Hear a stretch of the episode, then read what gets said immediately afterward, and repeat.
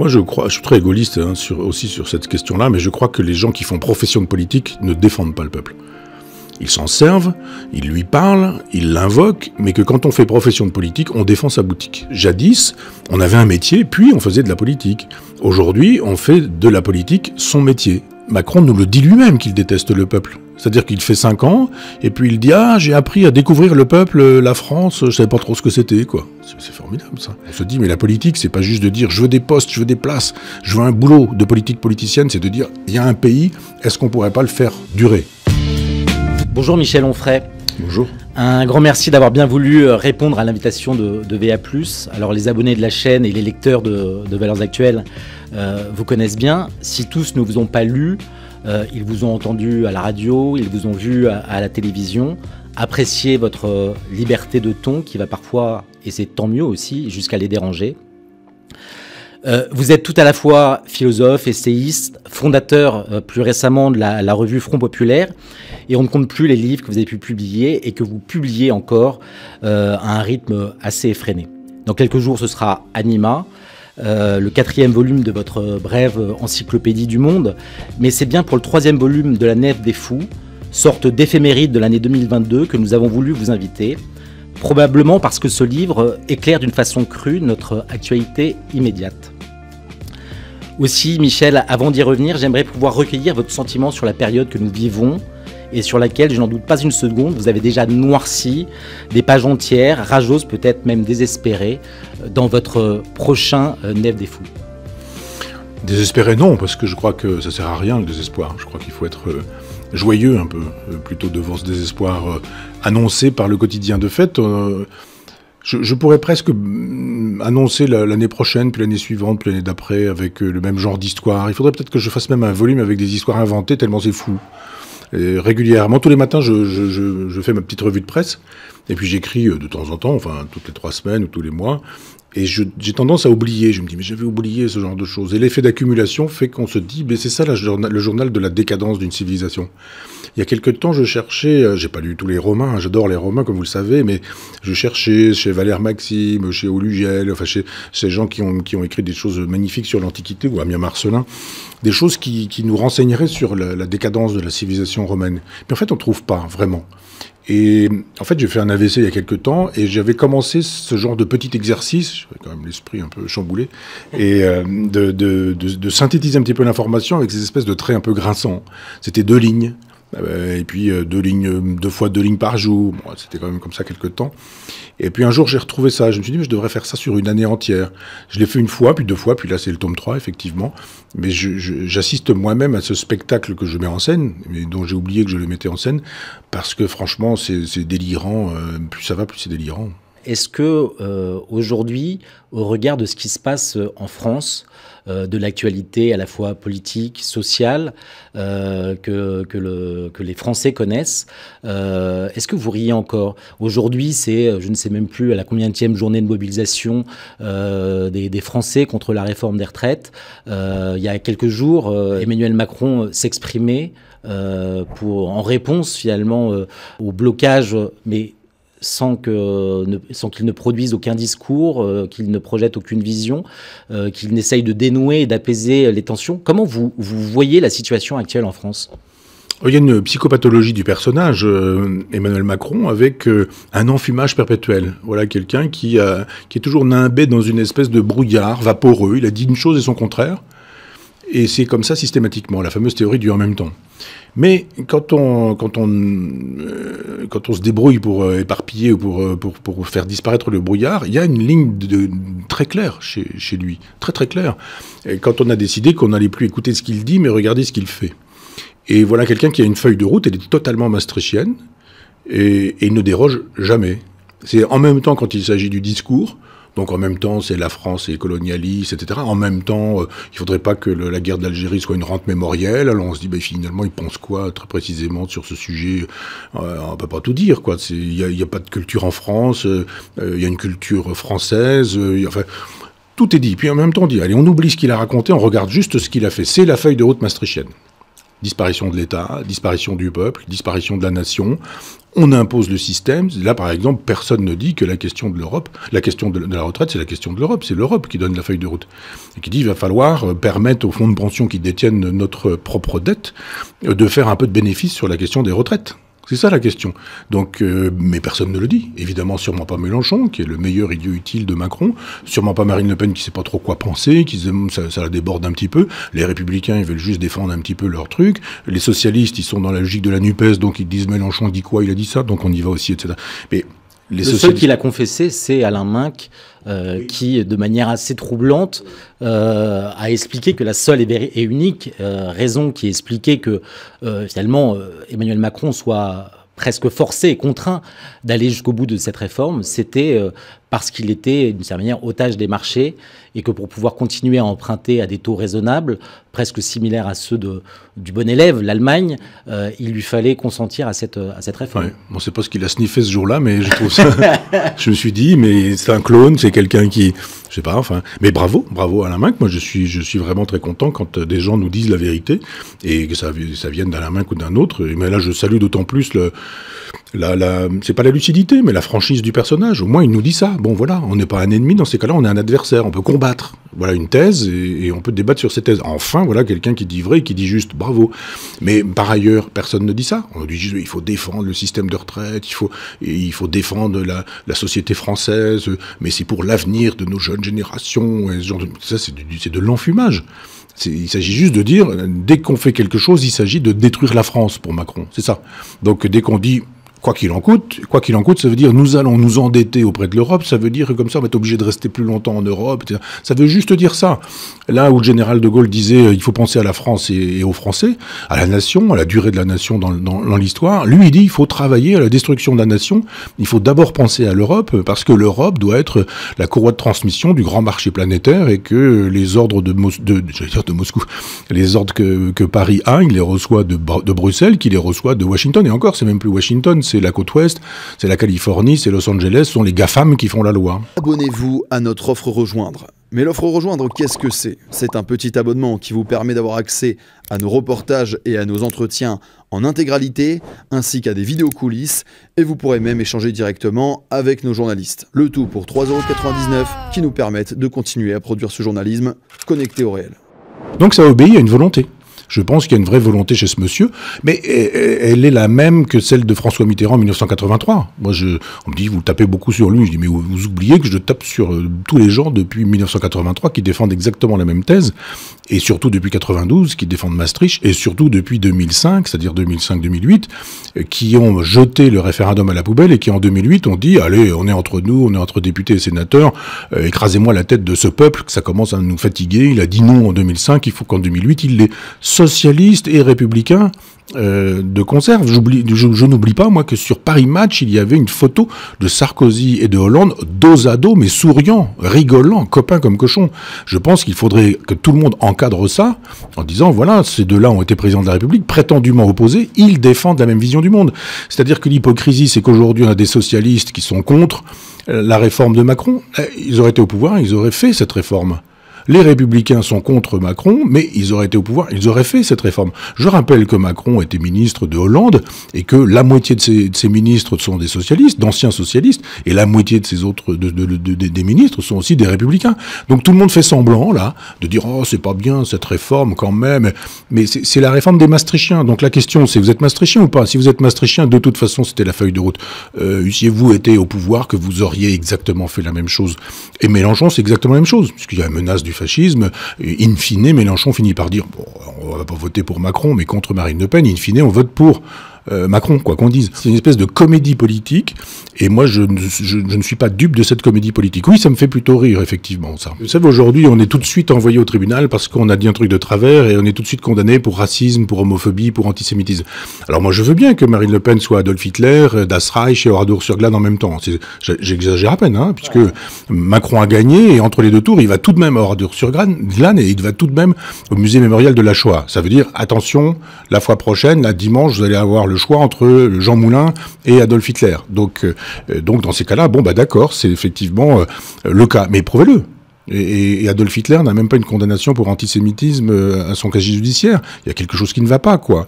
Euh, pendant que les, résistants, ce sont les communistes qui oublient qu'ils ont été, euh, ont défendu le pacte germano-soviétique, qui lui était un pacte de collaboration entre les nazis et les communistes, et que ça a duré deux ans en France. Enfin, il y a un moment donné, on dit, vous voudriez pas faire un peu d'histoire, juste pour éviter de faire les arrogants, les suffisants, les prétentieux. Menace de mort s'il y a, dénonçons-les. Mais qu'est-ce qu'il y aurait avec Marine Le Pen au pouvoir? Elle a l'impression qu'on ferait des camps de concentration dans lesquels on mettrait les, homosexuels avec un triangle rose. Mais enfin, il faut être sérieux.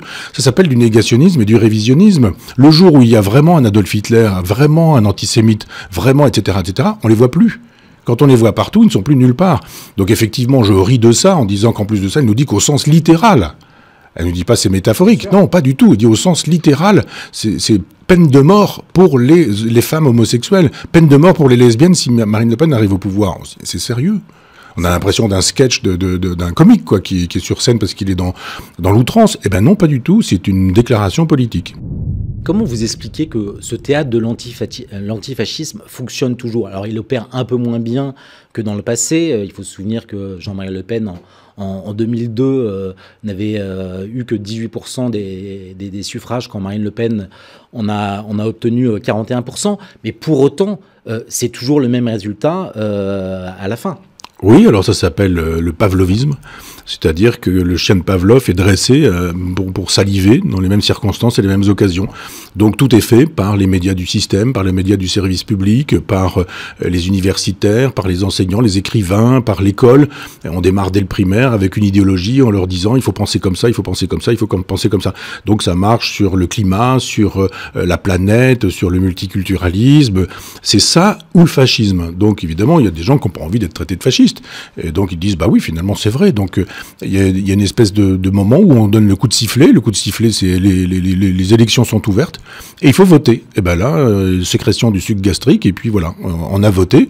Et puis le lendemain, on dit ben voilà l'expression de, la volonté populaire. On dit mais attendez, euh, ça s'est pas du tout passé comme ça. Enfin, il n'y a, pas d'effet de volonté chez le chien qui salive. Il y a simplement un, effet réflexe. Et il y a aujourd'hui un effet réflexe qui fait effectivement que tout le monde finit par dire ah je vais quand même pas voter pour, pour Marine Le Pen. C'est quand même pas possible. Le Pen, c'est papa Le Pen. Papa Le Pen, c'est le nazisme, le nazisme, c'est pas possible. Allez, je vote pas pour elle, je vote contre, euh, je, ne voterai pas pour Macron, pardon, mais je voterai contre euh, Marine Le Pen, et puis on y va, c'est parti. Et puis euh, ça commence à, les gens commencent à comprendre que finalement ça, ça marche pas ce truc-là. Moi, je le dis depuis des années. Dès le départ, quand Jean-Marie Le Pen s'est trouvé au second tour pour la première fois, j'ai dit que je ne voterai pas je voterai blanc, mais que je ne voterai pas euh, dans, cette espèce de mascarade qui consistait à dire que euh, il y avait des craintes pour le fascisme. Il y avait des craintes. C'était quoi le problème C'était 80% ou 75% euh, C'était ça que ça changeait La CGT, le patronat, les athées, les libres penseurs, les évêques, les curés, tout le monde était dans la rue pour nous dire qu'il y avait un péril nazi. Donc je dis arrêtez de, vous faire peur et de nous faire peur. C'est le quart d'heure de la haine chez, Orwell et moi je ne souscris pas à ça. J'ai pas peur. En plus de ça, je, je ne joue pas avec ce genre de peur. Il y a des vraies occasions de peur. L'idée, par exemple, que le fascisme aujourd'hui soit menaçant, mais du côté de la France insoumise, c'est plutôt là que la, critique de la démocratie, le refus du parlementarisme, la haine des juifs sous forme d'antisionisme, euh, la haine de l'ennemi, euh, la, référence à Robespierre, la référence élogieuse, la référence à la guillotine, l'idée qu'on simule des décapitations de ministres, enfin, s'il y a un vrai danger pour la démocratie, il se trouve plutôt là. Pas du tout. Quand les ministres interviennent, ils nous disent attention aux milices d'extrême droite qui posent des problèmes pour la continuité de la République et de la démocratie C'est-à-dire on rêve. On a un personnage qui nous dit du bien de Robespierre et, on estime que ce sont des démocrates des gens comme comme euh, euh, Alexis Corbière d'ailleurs qui écrit pas tout seul ses livres mais qui publie un, revient un, je sais pas quoi un éloge de je sais plus comment s'appelle le texte revient Robespierre ou quelque chose comme ça euh, qui nous explique que Robespierre n'a pas eu lieu. C'est un gentil Robespierre. Il aime le peuple. La, la, la, terreur c'est pas lui. Le, tribunal révolutionnaire c'est pas lui du tout. Ça n'a rien à voir. Le génocide vendéen rien à voir avec tout ça. Mais Carrier, Fouché, Fouquier-Tinville, etc. Ah non, non, non, tout ça, c'est, vous inventez, vous êtes des contre-révolutionnaires, vous voulez la de la, bourgeoisie, de la, bourgeoisie, de la royauté. Mais qu'est-ce que c'est que cette soupe? Cette soupe généralisée? C'est un peu normal, on fait plus d'histoire. Si vous commencez à faire de l'histoire, évidemment, vous êtes un dangereux personnage. Si vous êtes en train de penser et que vous faites fonctionner librement votre intelligence, vous êtes un type euh, dangereux, vous n'êtes plus euh, un type de gauche, donc vous êtes évidemment un fasciste. Enfin, on est dans un régime de, terreur intellectuelle, c'est pas évident. Pendant très longtemps, vous vous qualifiez euh, comme, comme quelqu'un d'athée, mais aujourd'hui, vous précisez très souvent que vous êtes un, athée catholique, comme si vous n'étiez pas de nulle part justement, et que euh, en fait cet, athéisme, il a été aussi rendu possible, euh, ou en tout cas la, manière dont vous vous êtes façonné, votre culture, euh, tout ce qui, a contribué à faire ce que vous êtes, c'est s'inscrit aussi dans une histoire, une histoire profonde. vous n'êtes pas là à vouloir déconstruire, nier un certain nombre de racines, et, et, et peut-être que ça aussi, ça vous reproché aujourd'hui. Oui, euh, euh, je, vous disais, compte là que je lisais pas ce qui m'était euh, consacré, ni le bien ni le mal, jamais. Donc, non, non, non, non. Je vous renvoie. Ah non, non, non, mais peu importe. Ah non, non, non, non, non. que j'ai pu faire. Oui, oui, non, non, mais portrait, non, non, mais ça après, je, après évidemment, il y a, les choses me sont évidemment rapportées, mais donc c'est facile à vivre. C'est-à-dire quand vous dites, je suis pas sur les réseaux sociaux, je vous lis pas, et vous pouvez faire une page contre moi dans, dans le Monde, ça changera rien du tout, je la lirai pas. Donc voilà, c'est fait pour la litière des chats le lendemain, et puis et puis voilà tout. Mais euh, je pense qu'il faut contextualiser les propos. C'est-à-dire que le traité d'athéologie, je l'écris dans une configuration qui n'est pas la même qu'aujourd'hui. Je pense, moi, je ne, tire pas sur les ambulances. C'est-à-dire qu'il euh, y, a, eu un moment donné où quand le christianisme était puissant, je pouvais tirer sur le christianisme. Je pense que le christianisme l'est plus puissant, qu'il est même, euh, la, la, dans, la, dans la souffrance, dans la persécution, etc. Donc je dis, mais voilà, moi je défends le christianisme s'il est persécuté. S'il est persécuteur, je ne le défends pas. Et quand le, christianisme persécute, je ne suis pas du côté de ceux qui persécutent, je suis du côté des persécutés. Je pense que depuis, euh, depuis 25 ans, je ne sais pas depuis quand date... Euh, Vatican euh, non, non, pas Vatican II, non, non, pas Vatican II, non, non, je parle du traité d'athéologie. D'accord. il s'est passé plein de choses. La déchristianisation a été galopante. Et l'islamisation, pour aller vite, a été galopante en même temps. Donc on voit bien s'effondrer le christianisme, et dans le christianisme, on voit s'effondrer un christianisme. Moi, je n'aime pas beaucoup euh, le, pape actuel, qui n'est pas jésuite par hasard, euh, mais j'aimais beaucoup Benoît XVI.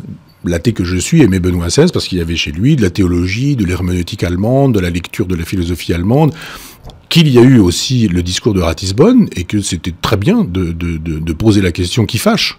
C'était son rôle. Et moi, je pense qu'il est tombé à cause de ça. C'est une de mes hypothèses, mais il a payé cher ce discours de, Ratisbonne. Le pape d'aujourd'hui, qui nous met un, gilet de sauvetage au Christ euh, et se fait photographier devant, devant, euh, devant le Christ comme si le Christ était un, était un migrant. Je, je, enfin bon, c'est pas, pas un pape qui m'intéresse vraiment beaucoup.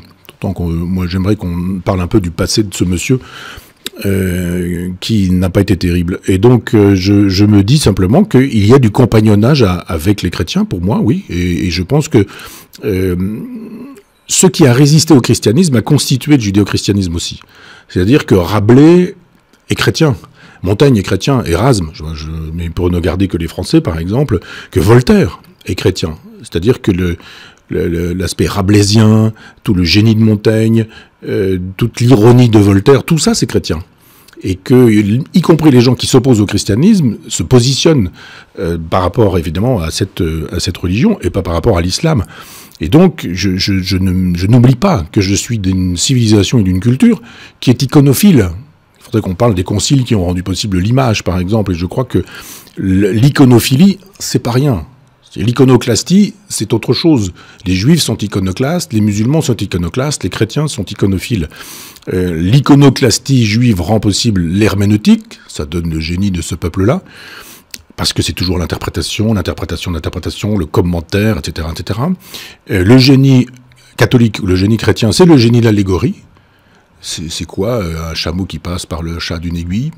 Qu'est-ce que c'est? Un grain de sénévé qui ceci, qui cela, etc. Donc il y a des histoires, il faut les comprendre, et on raconte avec la peinture. Donc il y a ce concile qui dit ouais, faites des images, faites des statues, faites des, faites de l'art, et, on rend possible l'art occidental, qui est d'une certaine manière l'art mondial, planétaire.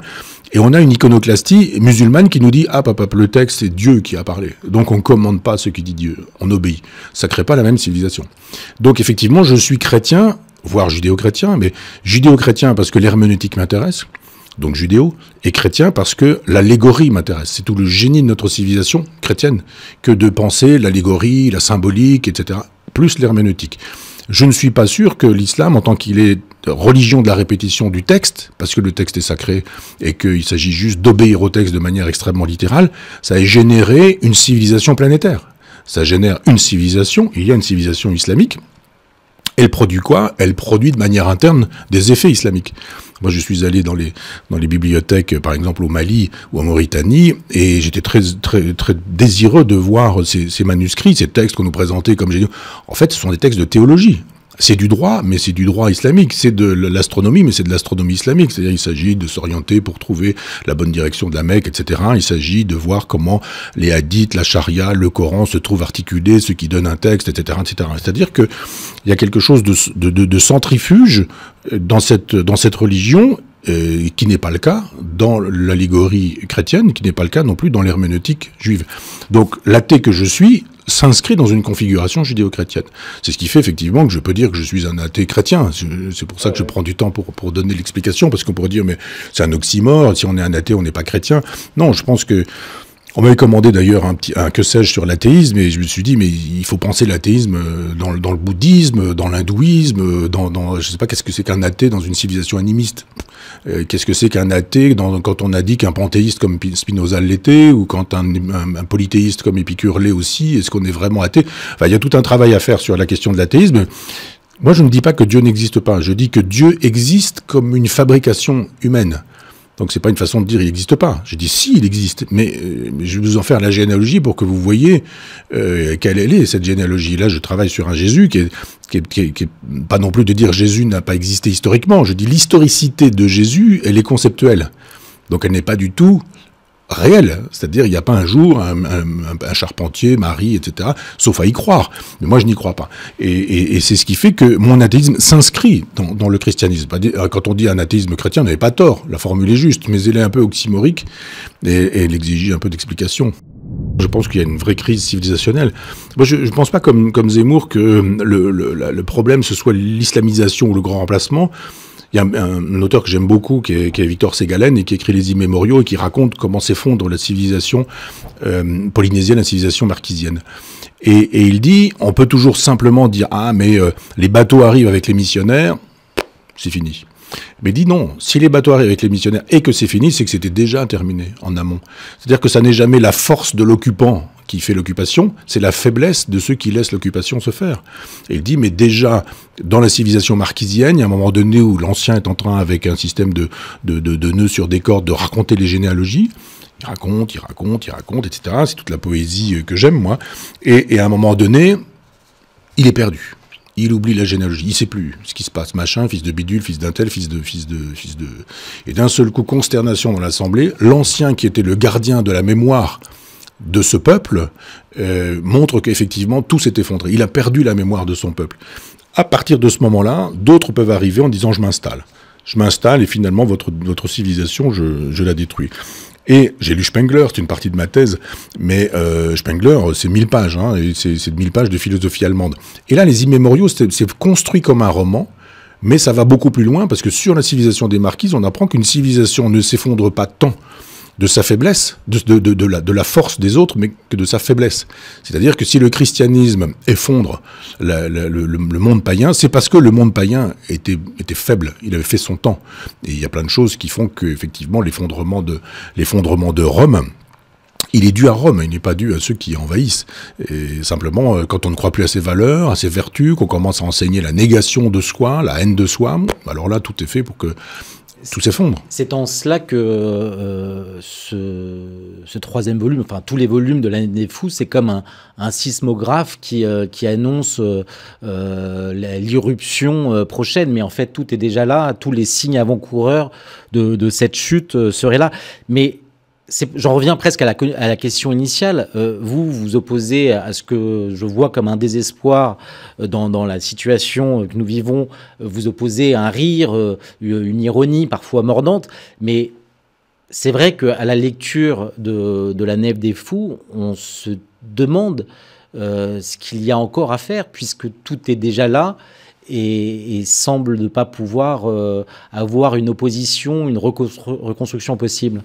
Oui, je vous disais, ça ne doit pas passer par nous, c'est-à-dire que nous, on résiste avec d'autres valeurs, on résiste avec Rabelais, on résiste avec Montaigne, on résiste avec, euh, avec Voltaire en disant euh, tout ça me fait rire, vous, vous ne m'impressionnerez pas, insultez-moi si vous voulez, interdisez-moi si vous voulez, et alors vous, vous, vous, ne me ferez pas mettre un genou à terre, vous ne me ferez pas dire des choses que je ne pense pas, vous ne me ferez pas dire des choses auxquelles je, que, je ne crois pas, et et, puis voilà. Et si tout le monde faisait ça, c'est la fameuse phrase de la Boétie, soyez résolus de ne plus servir et vous voilà libre. Il y a un moment donné où si les gens n'étaient pas dans la lâcheté, dans l'abandon, dans l'obéissance, on aurait une sacrée force. Si tous les gens qui me disent à l'oreille, c'est formidable ce que vous faites, mais je ne peux pas le dire parce que je risque de perdre mon poste, je risque de perdre mes, subventions, je risque d'avoir des problèmes avec mes amis, je risque... Bon, ben, je dis d'accord, très bien, c'est votre affaire, je, je, ne vous en veux pas, mais ne vous en prenez qu'à vous-même si les choses se passent ainsi. Si déjà chacun disait non, là où je suis, ça ne passera pas par moi. Je ne laisserai pas dire, je ne laisserai pas entendre, je ne développerai pas ce genre de thèse, je ne ferai pas de concessions. Je ne dirais pas toutes et tous, par exemple. Euh, ça, peut commencer par des choses toutes simples comme celle-ci.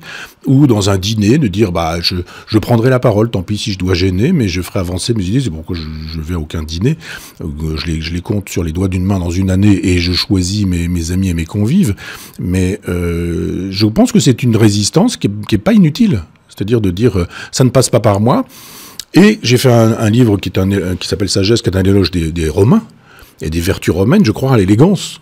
Je crois que quand il faut, euh, euh, quand il faut mourir, euh, eh bien, on y va gaiement et joyeusement. On n'y va pas en, en, gênant, en se plaignant. On a une civilisation de la plainte. Moi, j'ai eu un père ouvrier agricole, je ne l'ai jamais entendu se plaindre. C'est une compagne qui a eu un cancer pendant 13 ans, je ne l'ai jamais entendu se plaindre. Et aujourd'hui, tout le monde se plaint de tout, tout le temps. Il y a cette espèce de civilisation géniarde. Cette façon d'accabler de, de, la société, d'accabler les autres, d'accabler la civilisation, de dire c'est la faute à machin, à bidule, à un tel, à tel autre.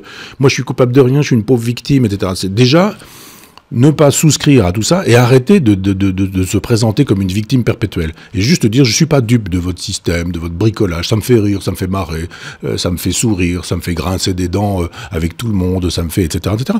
C'est déjà pas mal. Je vous assure que la leçon de la Boétie qui nous dit, soyez résolus de ne plus servir et vous voilà libre, ça marche vraiment de juste de dire si, si collaboration il y a, j'enlève le mot, mais enfin si, si, le, si, si tout ça fonctionne, c'est parce que vous y consentez. N'y consentez plus, vous verrez déjà. Et je pense que c'est assez allégorique de ce qu'est le monde. C'est-à-dire qu'il y a plein de gens qui n'osent pas être libres, il y a des gens qui n'osent pas dire le fond de leur pensée, il y a des gens qui ont peur d'être maltraités, mal considérés, mal regardés. Euh, et puis quand vous avez eu l'audace de la vérité, et que vous avez dit que les choses étaient comme ça, je vous assure que c'est une résistance qui peut être efficace. Je crois, simplement que sur, surtout, il a montré qu'il détestait le peuple qui déteste les gens. Et moi, c'est mon fil conducteur. Quand je vote à gauche en 81, je défends le peuple. Quand je suis aujourd'hui contre cette gauche wokiste, c'est toujours que je défends le peuple. Et quand aujourd'hui je défends, quand hier je défendais les gilets jaunes, je défends le peuple. Et quand aujourd'hui je défends les gens qui ne veulent pas de cette réforme, je défends toujours le peuple. Euh, je pense simplement que euh, Macron nous le dit lui-même qu'il déteste le peuple. C'est-à-dire qu'il fait cinq ans, et puis il dit Ah, j'ai appris à découvrir le peuple, la France, je savais pas trop ce que c'était, quoi. C'est formidable, ça. Mais ça vous donne des, devoirs d'être chef de l'État, ça ne vous donne pas des droits. Ça ne vous donne pas le droit d'imposer votre feuille de route, ça vous donne le devoir d'écouter ce que les gens demandent et souhaitent. Et c'est ça aussi un, un, chef de l'État. À vous entendre, j'ai une question qui défend aujourd'hui le peuple? Et d'une certaine manière, si je devais prolonger cette question, c'est est-ce que les politiques aujourd'hui dans la mesure où ils sont de moins en moins bien élus par, euh, par le peuple qui a fait euh, très largement sécession et qui, pour beaucoup, ne vont même plus voter. qui défend encore Est-ce que les politiques défendent encore le, peuple ou est-ce que c'est pas finalement ailleurs qu'il faut chercher ceux qui défendent le mieux le peuple? Moi, je suis très égoïste hein, aussi sur cette question-là, mais je crois que les gens qui font profession de politique ne défendent pas le peuple. Ils s'en servent, ils lui parlent, ils l'invoquent, mais que quand on fait profession de politique, on défend sa boutique.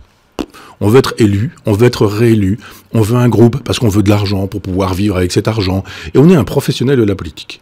C'est-à-dire que jadis, on avait un métier, puis on faisait de la politique.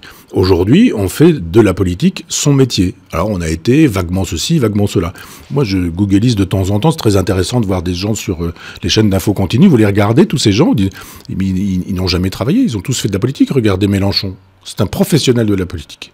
Alors évidemment, si vous avez des idées, on vous dit, euh, ce sont des bonnes idées, je veux bien de vous. Euh, je ne veux plus de vous. Alors là, vous dites, euh, non, qu'est-ce que je fais? Je suis obligé de travailler, c'est pas possible.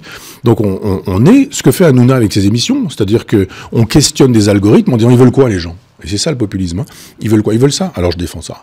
Euh, Mélenchon, il a été trotskiste, puis après il a été mitterrandien, puis après il a été euh, anti-maastrichtien. Il a été maastrichtien, puis maintenant il est anti-maastrichtien. À une époque il était jaurétien, puis maintenant il est, euh, il est du côté de Chavez. Et puis il a des... On se dit mais c'est quoi ce trajet? On a, on a l'impression que c'est une cohérence. Oui, il y a une cohérence. Moi, moi ma vie, mon œuvre, euh, mon métier de politicien. Je veux pouvoir vivre avec des voitures avec chauffeur, je veux pouvoir vivre avec euh, la cave de la mairie, avec la cave du ministère. J'arrive, qu'est-ce que vous avez comme carte Formidable, tiens, donnez-moi un pétrus de mon de naissance. Je suis ministre, je vais défendre le peuple tout à l'heure, faudrait que je me mette une petite lampée en attendant. Et vous dites, mais c'est devenu un métier, la politique. Donc évidemment, quand on fait ce métier, on a envie que la boutique continue. Donc euh, on parle du peuple, ça c'est sûr, mais on ne s'occupe pas du peuple. Parler du peuple, c'est dire je vais de, au-devant du peuple.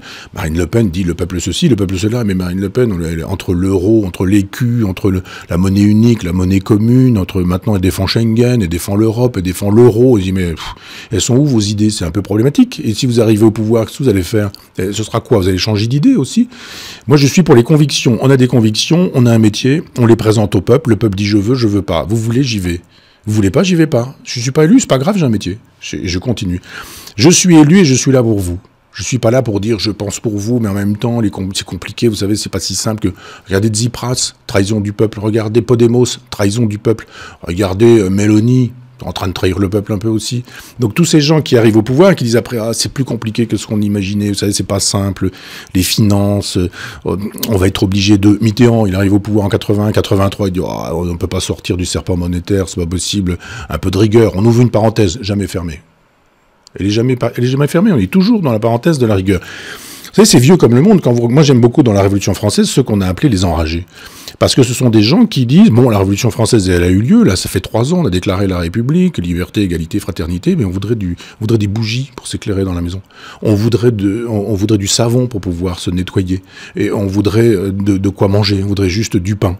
Alors liberté, égalité, fraternité, tout ça c'est fort sympathique, mais nous, notre, vie, elle n'a pas changé. Vous avez confisqué les biens du clergé, vous les avez vendus, vous avez vendu à qui? Nous, on peut pas, on a du mal à acheter notre pain, vous avez vendu à la bourgeoisie. D'accord, très bien, liberté, égalité, fraternité, mais enfin pour nous, c'est pas terrible. Robespierre, il dit envoyez-moi tout ça à la guillotine. Et, eh bien, on en est là. C'est-à-dire que Robespierre, le fameux Mélenchon, quand il, le, peuple, il l'envoie à la guillotine, il n'y a aucun problème. Quand le peuple dit, vous savez, on crève la faim, on a changé de régime, mais on crève la faim. Nous, euh, euh, la révolution, pour nous, ça n'a pas changé grand-chose. On a juste vu euh, l'Église qui avait de l'argent, et vous lui avez pris l'argent, puis vous l'avez donné finalement à, la bourgeoisie, au commerce, etc. Mais nous, les pauvres, les pauvres, taisez-vous. Et c'est toujours comme ça que ça se passe. ce sont toujours les pauvres qui, sont les dindons de la farce. Les pauvres, en 80, ils sont heureux. Ils klaxonnent dans les rues. Ils, Mitterrand va leur donner du, pouvoir d'achat, de la dignité, etc. 83, c'est bon, rigueur maintenant. Hein. L'urgence, c'est de refermer la, parenthèse ouverte en 83 Pour la gauche, pour euh, l'urgence, c'est de revenir à l'intégralité de la Ve République. C'est-à-dire, elle n'existe plus, la Ve République. Aujourd'hui, il y a la Constitution. La Constitution, il y a des gens payés très cher pour respecter la Constitution, mais c'est un c'est un chiffon de papier, la Constitution. On a taillé, découpé, enlevé, on a supprimé la souveraineté. En 92, la France n'est plus souveraine. Je crois que les hommes politiques aujourd'hui qui font profession de politique sont des gens qui n'aiment pas les gens, mais ils aiment le pouvoir qu'ils ont sur les gens. Ça va pour le maire de Caen, ça va pour le maire d'Argentan, des gens que j'ai pu connaître. Ce qui, les faisait jouir, c'était de pouvoir décider, de pouvoir être le chef, de pouvoir faire des discours. La plupart du temps, euh, avec un français approximatif, avec des considérations débiles, avec des, de couper des rubans, de déposer des gerbes, etc. On dit, vous n'êtes pas là pour ça. Vous êtes là pour changer la vie des gens, vous êtes là pour faire des choses, vous êtes là pour agir, vous n'êtes pas là pour nommer les copains, euh, vous n'êtes pas là pour évincer les gens qui vous gênent, vous êtes là pour aller chercher des talents, vous êtes là pour dire mais j'ai mon peuple, c'est mon peuple, je veux qu'il soit heureux, je veux qu'il soit content d'habiter dans cette ville, je veux qu'il soit heureux d'être français, je et, c'est ça qui nous manque. Donc c'est pas très compliqué d'une certaine manière si les choses sont très claires. Pas de politiciens professionnels, des gens qui ont une vraie feuille de route populaire et, j'allais presque dire populiste, moi ça me gêne pas. Parce que on est populiste ou populicide, c'est pas compliqué. C'est Gracchus Babeuf qui invente le mot populicide, mais soit on défend le peuple, et moi ça me gêne pas d'être populiste, soit on le défend pas et on est populicide et on se dit, le peuple, mettez-moi ça à la poubelle. Et quand on dit non, les gens dans la rue, c'est pas le peuple, c'est une masse, c'est une foule. Il y a 50% des gens qui n'ont pas voté pour Macron. Dans les 50% qui ont voté, il y a je ne sais combien de gens qui n'ont pas voté pour lui. Et dans ceux qui ont voté pour lui, il y a plein de gens qui n'ont pas voté pour lui, mais contre euh, Marine Le Pen. Il y a un moment donné, on se dit, mais attendez, euh, la masse, elle est dans la rue, là peut-être, la foule, elle est dans la rue, mais peut-être pour vous dire des choses que vous pourriez entendre. Votre légitimité sur le papier, peut-être, mais tout de même, réfléchissez. Peut-être que si vous ne jouiez pas euh, au roi, avec divertissement, on dira pour le coup, si vous ne jouiez pas à, être ce roi-là, mais simplement que vous écoutiez en disant, mais il y a des gens ici, et il y, a un peuple, il y a un peuple français, et on s'en fout qu'il soit de droite ou de gauche, ou c'est pas ça le problème, de dire, ah, vous êtes de droite, c'est bien ou c'est pas bien, vous êtes de gauche, c'est bien ou c'est pas bien. Non, vous êtes français, on a envie de faire des choses parce que la France est un pays magnifique, comme euh, la ville d'Argentan est une ville magnifique, et puis voilà, il faut euh, défendre, euh, défendre les, gens qui sont là, et, et pas regarder s'ils sont de droite ou de gauche, et je pense que les gens n'attendent que ça, que la politique cesse d'être un métier, que les gens fassent, arrêtent de laisser croire qu'ils ont des convictions quand ils n'en ont pas. Je vous dis, la gauche au pouvoir ferait la même chose que Macron aujourd'hui. Euh, tous, tous ces gens qui disent qu'ils sont contre, ils feraient la même chose quand ils sont dans la configuration maastrichtienne. L'exigence, c'est de quitter l'Europe de Maastricht. Ça, ça paraît évident que quand euh, on ne dispose pas des leviers, on ne peut pas faire de politique. Quiconque aujourd'hui se présente au présidentiel, vous l'aurez remarqué, est maastrichtien. Zemmour n'a jamais dit qu'il quitterait Maastricht. Marine Le Pen a dit que Schengen, l'euro, l'Europe, tout ça c'était formidable. Bon, bah d'accord, très bien. Vous restez entre vous, donc arrêtez de laisser croire que vous allez changer les choses. Ça n'est pas la France qui décide depuis Maastricht. Tant qu'on restera dans cette configuration, on ne pourra pas faire de politique.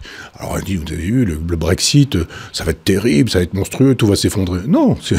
Et puis on nous dit aujourd'hui, vous avez vu comment ça marche, c'est pas terrible. Je dis, mais attendez, le, le Frexit, c'est l'art de reprendre des commandes, c'est pas l'art de prendre une direction. Quand vous avez recouvré la souveraineté, vous pouvez faire de la politique. Si maintenant, quand vous avez recouvré la, barre du bateau, vous dites on a la barre, c'est maintenant nous qui décidons, mais on va continuer à aller dans la même direction, c'est normal que ça ne marche pas. Si effectivement vous avez quitté Maastricht pour rester dans la configuration libérale euh, américaine, etc., mais évidemment que ça change rien. Ça sert à rien d'être souverain s'il s'agit de recommencer à faire la politique précédente. On recouvre une souveraineté et elle devient nationale, cette souveraineté. Il y a un peuple, on le consulte, on lui demande, on le sollicite, on a un projet, on a un programme, on se moque que ce soit de droite, on se moque que ce soit de gauche. Des fois c'est de droite et des fois c'est de gauche. C'est ce que j'appelle le Front populaire. Le problème c'est de dire est-ce que c'est bien pour la France? Est-ce que c'est bien pour les Français? Est-ce que c'est bien parce qu'on a envie de redémarrer quelque chose, de dire mais attendez, il y a un génie français, il y a un peuple français, il y a du talent français, est-ce qu'on a envie que les gamins ils prennent ils, prennent l'avion pour aller faire leurs études aux États-Unis? Est-ce qu'on a envie que les gamins ils fassent leurs études dans des pays qui sont pas la France parce que l'université ça c'est plus rien du tout, parce qu'aujourd'hui, on n'a plus de moyens pour travailler, parce que la recherche, c'est rien du tout. Hollande, qui, quand il a été élu, est allé voir les chercheurs en disant on va mettre le paquet, etc. Il n'y a plus de chercheurs. Quand on a aujourd'hui des, des prix Nobel français, ils travaillent aux États-Unis, parce qu'on n'a pas les moyens aujourd'hui de, rendre possible le génie français. Mais il y a des génies français potentiels partout. Il y a des jeunes qui, sont probablement des, biologistes. La femme qui a découvert les, ciseaux qui permettent de travailler sur le génie génétique, de découper l'ADN, etc., elle est française. Elle a eu un prix Nobel. Elle a eu un prix Nobel pourquoi? Parce qu'elle a eu les moyens de travailler ailleurs qu'en France. Donc il y a un moment donné où on se dit, mais est-ce qu'on va continuer à, à, plonger comme ça? Ou est-ce qu'on se dit, allez, on a, on a des chercheurs, on a des gens talentueux. Moi, je vois avec les gens du cinéma qui ah, c'est tellement bien ce que vous dites, mais on peut pas le dire, etc. On a envie de leur dire mais faites le cinéma que vous portez et retrouvons l'esprit des grands cinéastes français parce que vous avez des choses à dire. Et puis et puis et puis et, et, c'est pas très compliqué, mais pour ça il faut le vouloir. Tant qu'on est dans une configuration où ne nous disposons pas des moyens de mener notre propre politique, c'est pas compliqué. On a une feuille de route, elle vient de Bruxelles, qui, je vous disais tout à l'heure, va la chercher euh, aux États-Unis cette feuille de route. Et évidemment, dans cette configuration-là, c'est pas Mélenchon qui va nous sortir de la panade, c'est pas Marine Le Pen qui va nous, sortir de la panade, ni Monsieur de Courson, ni euh, je sais pas qui. Euh, tous ces gens qui font de la politique politicienne ne sont pas des gens qui ont un, grand destin un grand dessin pour la France. Sans quoi il faut être gaulien en ce sens, en disant c'est quoi votre projet pour la France de presque de dire pour les mille ans qui viennent? On pourrait même dire, quelqu'un de courageux dirait pour les 100 ans qui viennent. Là, on dit, mais c'est quoi votre projet? La prochaine échéance, ce sont les élections. Il faut qu'on soit réélu, il faut qu'on ait des députés, il faut que... Non, c'est pas ça. Si on doit avoir des, élus et que la France doit s'effondrer, c'est pas grave. C'est Mitterrand, c'est la jurisprudence Mitterrand. Moi, je veux être réélu. Il faut détruire la France pour ça, c'est pas grave. Je veux bien détruire la France, je veux être réélu. Et on a souvent ça dans le personnel politique. Quand vous les regardez sur les, sur les plateaux, suivant que leur, leur parti est au pouvoir ou n'est pas au pouvoir, ils tiennent pas vraiment le même discours. Donc il y a un moment donné, moi je défends effectivement une retraite à 60 ans. Je pense que c'est faisable, que c'est facile à faire. Je suis pas, je suis pas fiscaliste, je suis pas juriste, je pense que c'est une question de volonté. Si on a la volonté, il n'y a pas de problème, on va trouver, on, va trouver les moyens de réaliser. C'est ce que dit De Gaulle. L'intendance suivra. Et l'intendance doit pouvoir suivre quand on la volonté. Là, pour le coup, il n'y a évidemment pas de volonté.